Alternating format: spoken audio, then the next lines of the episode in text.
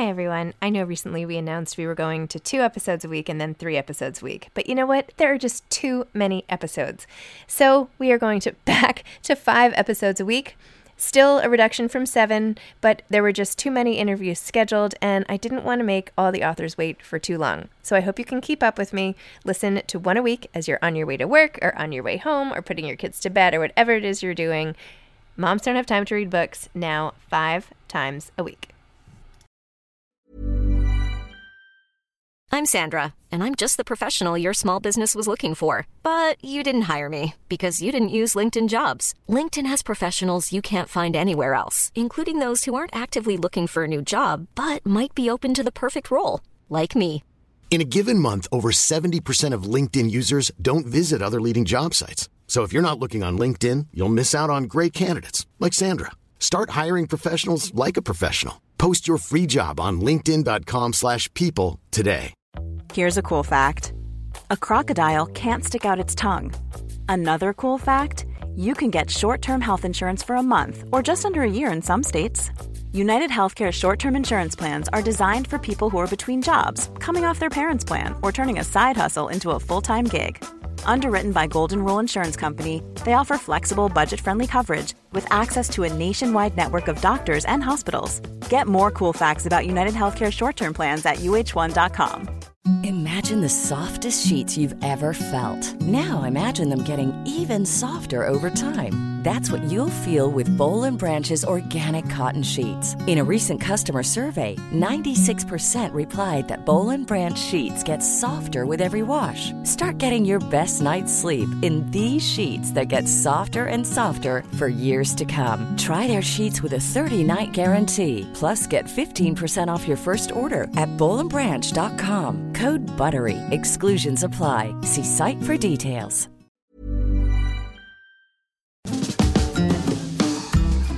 Hi, I'm Zibby Owens, the creator and host of the award winning podcast that you're listening to right now. Thank you so much, called Moms Don't Have Time to Read Books. It is a daily podcast, 365 days a year, and each day we talk to an author about all of the things related to their career, their book, their life, and more in 30 minutes or less because who has time? I am now an author myself, although I wasn't when I started this podcast. And you can get my new memoir, Bookends, a memoir of love, loss, and literature, wherever books are sold starting July 1st. And my children's book, Princess Charming. You can learn more about me at zibbyowens.com. But really, you're here to learn more about the authors, and that is what we're going to do. Also, be sure to check out all the other podcasts in the Zcast Podcast Network. You can learn more at zcastnetwork.com and definitely check out those shows as well. Jane Pek is the author of The Verifiers. Jane was born and grew up in Singapore and holds a BA from Yale University, a JD from the New York University School of Law, and an MFA in fiction from Brooklyn College. Her short fiction has appeared in the Brooklyn Review, Witness, Conjunctions, Literary Hub, and twice in the Best American Short Stories. She currently lives in New York, where she works as a lawyer at a global investment company. Welcome, Jane. Thank you so much for coming on Moms Don't Have Time to Read Books to discuss The Verifiers, a novel. Oh, thank you for having me. It's great to be here. Oh, thanks for joining me. As I mentioned, your agent is like has the best taste in books ever, Julie Barer at the book group. So, how did you connect with her, by the way? Yeah, so it's funny because I actually did it the really old school way, which is that I just submitted through the slush. Like I had zero connections to Julie. She had never talked. Like we, I, I was like, she's not even going to open my email. But then she did. And I sent it in like late one night and she wrote back the next morning and she was like, Oh, I really liked your pages. Can you send me the whole thing? And then she read it in like two days. And then she was like, you know, I, I would love to represent you. And then my head like exploded at that Oh, point. it's like, like that whole those that whole four days is just kind of like seared in my memory as like just that first time when someone who you know you really respect and is like really up there in the publishing industry was like i think this could go somewhere. And it was just a huge just kind of like boost and, and validation. And yeah but and then so i you know i like sometimes the the slush pile does work Yes, that is so cool. Wait, so what was your life like before? Like, set the scene for where you were when you pressed send on the email to her to begin with. How long had you been working on this book, The Verifiers? How long had you been writing? Where were you living at the time? Like, give me the set the whole scene for me. Okay, sure. So I guess a bit of background is that um, so I'm actually a lawyer and I kind of went to law school and I worked as a mergers and acquisitions lawyer at a big New York law firm for like I guess several years. And then I've always wanted to write and I'd always been trying to write on the side, but it was really hard because I didn't really have a community. I had no sense of whether or not anything I was writing was good if it would ever go anywhere. And, you know, as I'm sure you know, like writing is a very solitary process and there's a lot of self doubt involved. And so that was totally happening to me. So I guess I kind of took a bit of a break from the law. I got an MFA at Brooklyn College. And then that was like, I think around that time, I got that first idea for this novel. And I started working on it, I think, right before I started the MFA, during my time at the MFA, while also working on short stories. And then after I graduated from the MFA, I went back to law because I started worrying about the flip side, which is financial security. So I just ran right into the arms of the law. and I'm now working as an in house counsel at, at a, an investment company. And so that was kind of where I was. Like, I had an MFA under my belt, I had a bunch of good writing friends, and we did a writing group for a while. I've been working on this novel for at that point several years and it was like it actually took quite a few iterations because I think I just had just as a first time as a person trying for the first time to write a novel I had issues with plotting I had issues with stakes with pacing and just kind of figuring things out like who my protagonist was. That took me a long time. And so at the time that I sent it off to Julie I had actually it was actually 9 months after the first time that I had kind of started querying agents. And then I, I realized that there was just like like I that I just needed to rewrite the whole thing. So then I pulled that process and then I spent the next nine months rewriting it. And then I went out again. And this time I got really, really lucky because Julie was, I think, one of the first few agents I contacted. And then of course when she said she wanted to represent me, I was like, okay, done. So oh, yeah. And did you then edit the manuscript again before she sent it out or did she send it right out to publishers so yeah so we spent the summer editing it and then after that then then we went out we went out to to publishers with it yeah and then so, what um, happened wait i'm like loving your like you know princess success story here right being oh. yeah i mean it was actually quite a few ups and downs because i think i mean you know like i had never i had probably seriously never seriously imagined that I would end up with Julie Barer as my agent.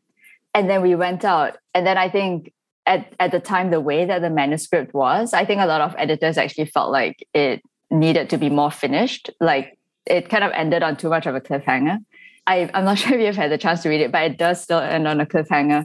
But it was much more cliffhangery originally. And everyone was like, hmm, but then again, I think I think we we really lucked out in that there was an editor at Vintage, Knopf, Anna Kaufman, who is now my editor and is absolutely wonderful as well. And she just loved the book and she loved the characters and she loved the story and she loved everything about it. And so she actually worked with me to edit the manuscript before she officially bought it.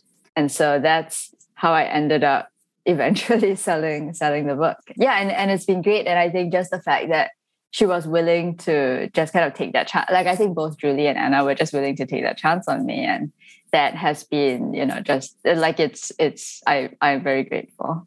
Oh my gosh! So now not only do you have your book, but you also just got reviewed in the New York oh. Times. Oh, oh my gosh! You, do you you have a hard copy, right? Do you I do. Do or anything? Okay.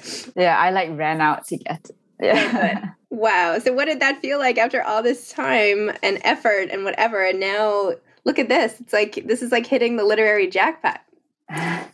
I know. I mean, it's yeah, it, it's it's pretty amazing, and it's also funny because I feel like you know there will be like my my friends who do know that I've written a book, but then they'll be like, "Oh my gosh, I just saw it," you know, in like the New York Times, and then yeah, I mean, it it is it is pretty incredible, and I think as someone who mean, I you know, I, I do have an MFA, and at this point, I do know people, some few people in, in publishing and everything, but I'm not part of that industry. and so I'm kind of like coming at it from the outside, and and so uh, you know, it's just I think a lot of it is just very new and exciting, and like, oh, this is how this is done, and you know, this is how that happens, and yeah, I mean, definitely getting the New York Times review was yeah, I mean, it's it, it was kind of surprised that it happened in the end, and so I was just like super excited when it when it came out. Well, I feel like everybody is coming in new to the publishing industry. Yeah, because new books are coming out all the time. I feel like it's yeah. one of the most fluid places, right? New books come in, new authors come in. New, like it's just.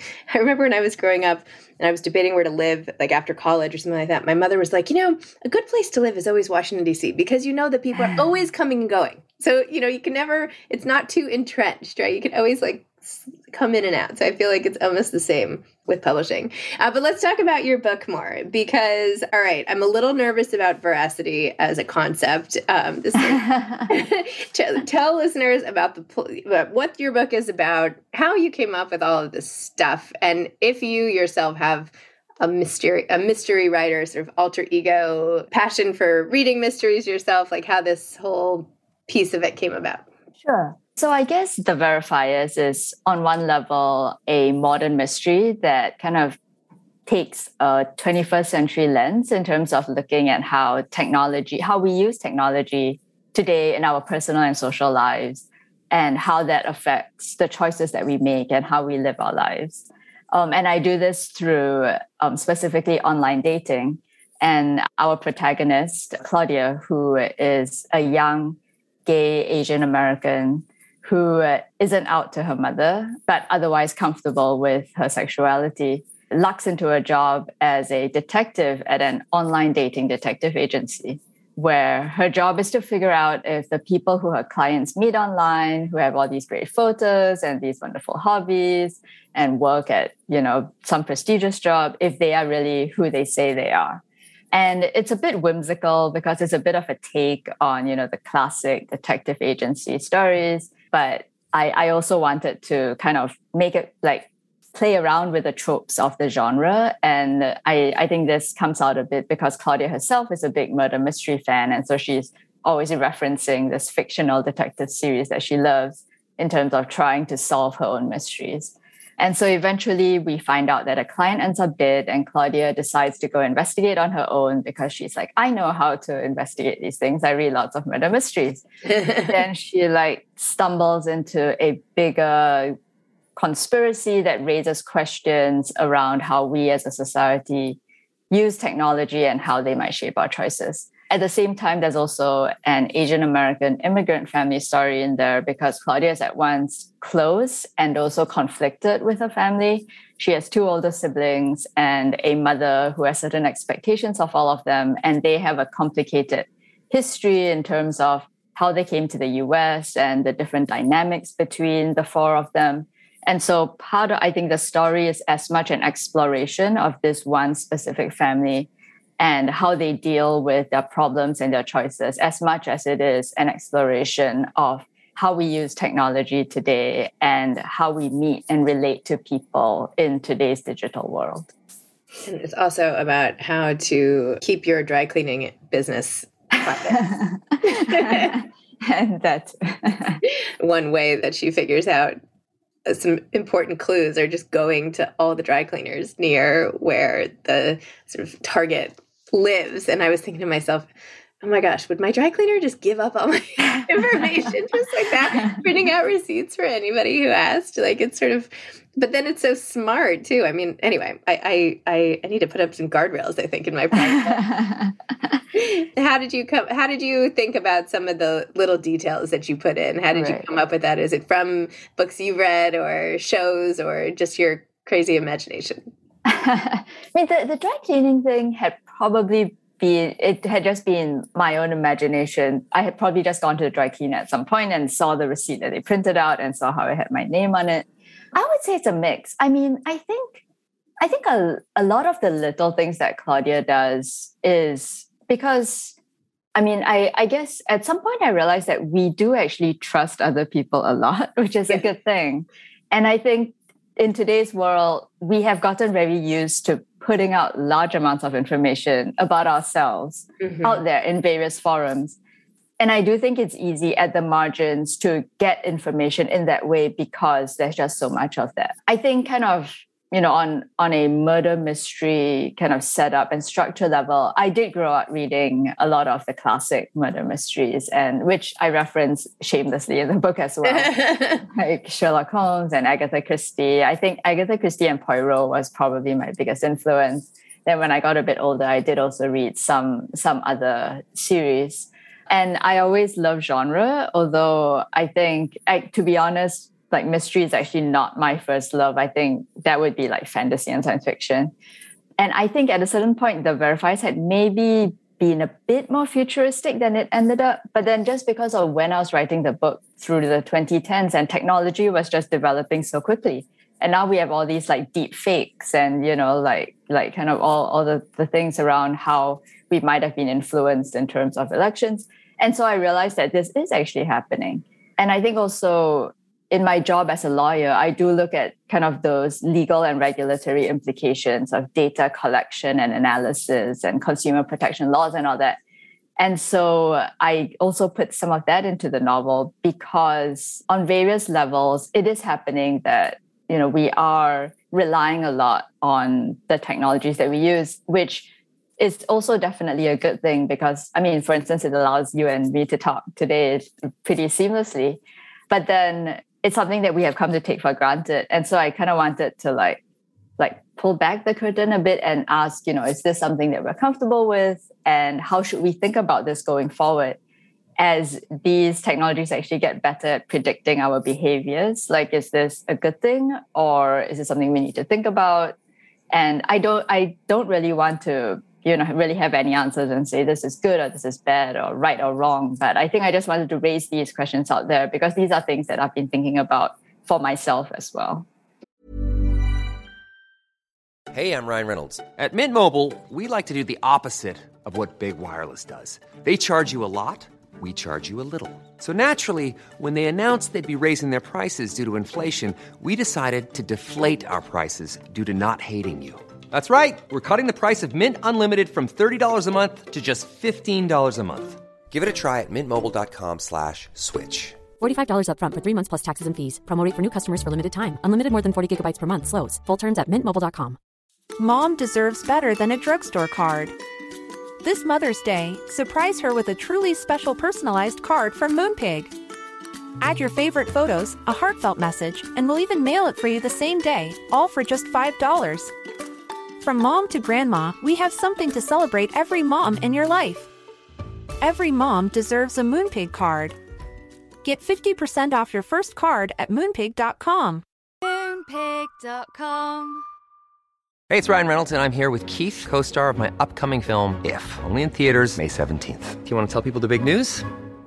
All right, I'll do it. Sign up now and you'll get unlimited for $15 a month in six months of Paramount Plus Essential Plan on us. Mintmobile.com slash switch. Upfront payment of $45 equivalent to $15 per month. Unlimited over 40 gigabytes per month. Face lower speeds. Videos at 480p. Active Mint customers by 531.24 get six months of Paramount Plus Essential Plan. Auto renews after six months. Offer ends May 31st, 2024. Separate Paramount Plus registration required. Terms and conditions apply if rated PG.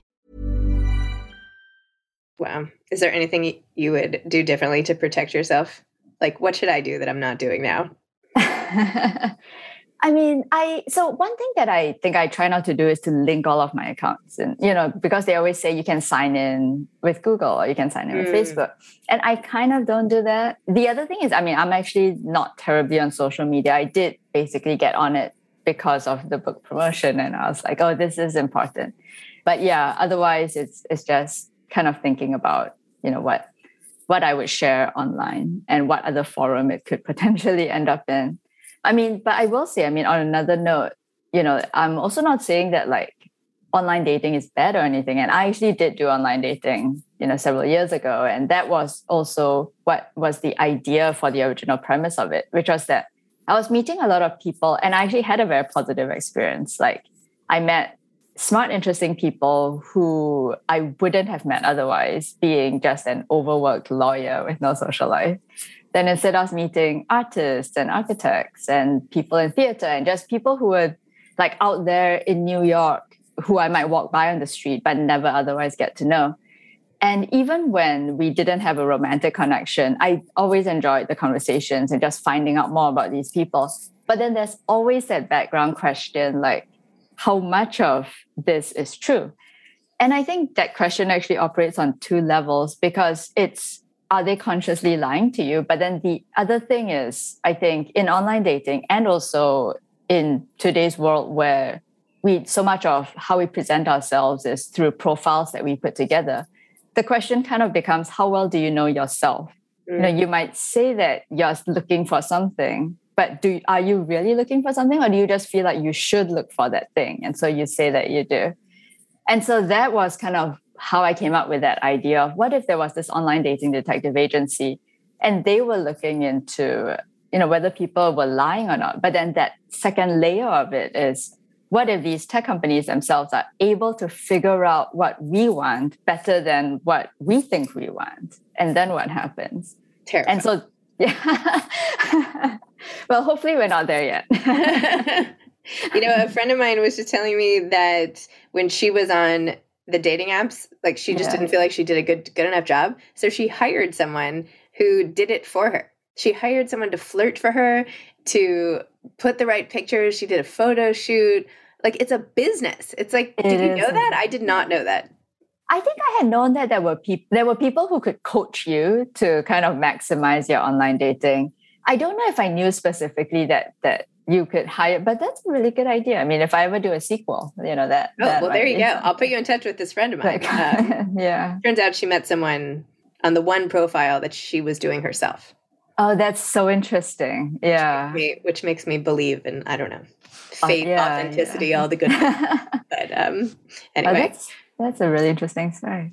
Okay, yeah. so aside from taking my idea for your second book, what else is coming, what else is in your future? What are you working on? Are you, you know, you must be inundated with the book promotion and the job and all the rest, but what are you writing? Oh my gosh. Yeah, so so yeah the book promotion has been i mean the last couple of months have been pretty busy but i think it's kind of starting to die down yeah. a bit now which is also nice and so i guess in terms of things that i'm working on i do have ideas for more verifiers books so you know i'm kind of like figuring out like there are way there are directions in which i would like the stories to go for instance, I think, you know, if there were to be a second book, I feel like the first book kind of played on tropes of the murder mystery, and it would be fun if the second book played on the tropes of the spy thriller. Mm. So more like John Le Carre, and then, you yep. know, kind of making a bit of fun at James Bond, which I feel like is also easy to make fun of.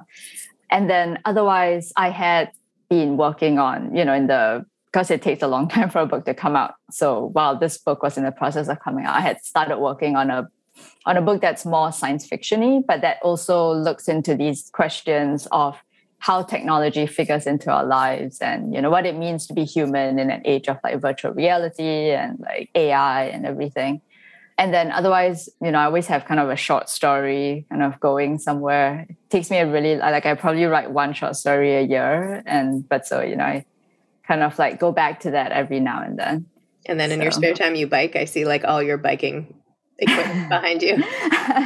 yeah, I mean, my protagonist is a serious biker around the city, and I am definitely like, I think one of the things I actually love most about New York is being able to cycle everywhere when the weather is cooperative, which is, you know, not, not super often, but um, I feel like it's a great way to see the city. And it's like, like I always feel like I never feel so alive as when I'm cycling in New York traffic because like anything could happen. You know, I'm like in the car being like, what are these bikers doing? They have to be so careful.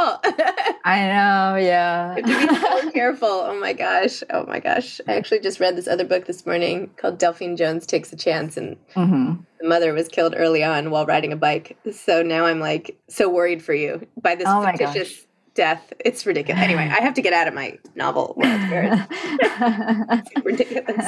Okay, what advice would you have for aspiring authors?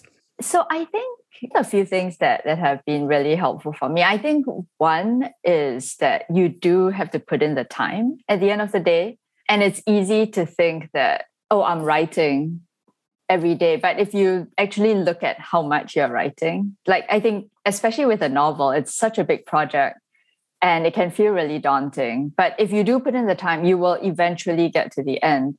I mean, it's another question of how much work you need to do to revise it, but you need that initial step. Like you just need to put in the time and be and accept that it's a marathon, not a sprint. Mm-hmm. And so it just it takes a long time. For some people, I think it takes less time, but for me personally, it takes a lot of time. I think something else is, and this is what I think I have also come to to learn along the way is to write something that you feel like only you could write. And it doesn't mean that it has to be autobiographical or anything, but it's just something, whether it's a perspective or an experience or a take, like the way that you view the world, that you feel like is kind of unique to you. And I feel like people will also respond to that and they will feel like, oh, this is something special and this is something that I want to read. And then I think I think the third thing is that it's also helpful to have perspective because I think it's very easy to get sucked into kind of just that literary world. And like you say, it's so fluid and there's always new people coming in and going out and things are always happening. And it can feel like, you know, all these things are happening except like happening for you. And I, I think it's helpful. It's actually been helpful for me to have a job outside of writing because I can never like freak out that much about my novel when I'm like, oh my God, I have a meeting in two hours and I have to write this email. And while I might, you know, feel sometimes feel like, you know, I wish I had more time to write, I'm also grateful for the fact that it does just anchor you. You're like, you know, like you have your writing, but the world goes on outside of it. And so you do your best, but you know, at the end of the day, the world will still go on. True. Good point. I feel like I always have these ideas and I'm like, I should do this, but what I really want to do is this. But, you know, and I'm like, you know what? just do the thing you really want to do, right? Yes. that it always turns out better than the thing you're doing for some other reason. Even if it's not like the end result you want, like it'll get you there in some other way. That's my I agree. My and I coherent piece of advice for the day myself. And I and I think also if you're doing what you really want, that's your motivation. Mm-hmm. Because it's such a long, you know, it takes so long. It's like you have to really want to do this. Or at some point it will just kind of like you'll like kind of fall off. Yeah. Amazing. Well, Jane, it's so nice chatting with you. Thank you for coming on. Moms don't have time to read books. Congratulations. I'm excited for more verifiers or whatever you have up your sleeve. Um, Making, you know, poking fun at every genre there is, you know. I'll, I'll tune in for the like romance fantasy. oh, that, that's a good one. Yeah. Yeah, no, I mean, th- you know, thank you so much for chatting with me this morning. You know, I, I really appreciate you taking the time as well on, on your end. Maybe we'll meet while you're biking and I'm, you know, not. Oh yeah, I'll and pass you on the street, and I'll be like, oh, "Careful!" Or you'll be like, "Oh my god, that crazy cyclist!" Yeah. okay. All right. Yeah. Well, take care. I'll Jake. see you. All Have right. a good morning. Okay. Bye-bye. Bye. Thanks for listening to this episode of Moms Don't Have Time to Read Books. Don't forget to follow me on Instagram at Zibby Owens and at Moms Don't Have Time to Read Books. Also, sign up for my newsletter at zibbyowens.com and sign up for my virtual book club and meet lots of authors on Zoom every other week. Thanks so much to Steve and Ryan at Texture Sound for the sound editing. And thank you to Morning Moon Productions for providing this fantastic intro and outro music.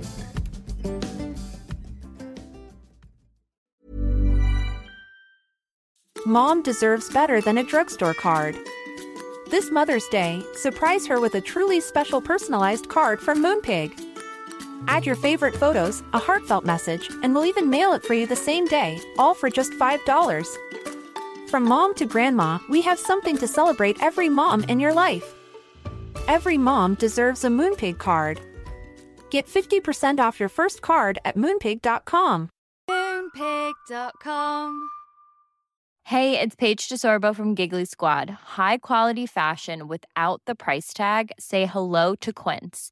I'm snagging high end essentials like cozy cashmere sweaters, sleek leather jackets, fine jewelry, and so much more. With Quince being 50 to 80% less than similar brands. And they partner with factories that prioritize safe, ethical, and responsible manufacturing. I love that. Luxury quality within reach. Go to quince.com slash style to get free shipping and 365 day returns on your next order. Quince.com slash style. Hi, I'm Daniel, founder of Pretty Litter. Did you know cats tend to hide symptoms of sickness and pain? I learned this the hard way after losing my cat, Gingy. So I created Pretty Litter, a health monitoring litter that helps detect early signs of illness by changing colors, saving you money and potentially your cat's life. Pretty Litter is veterinarian developed, and it's the easiest way to keep tabs on your fur baby's health right at home. Go to prettylitter.com and use code ACAST for 20% off your first order and a free cat toy. Terms and conditions apply. See site for details.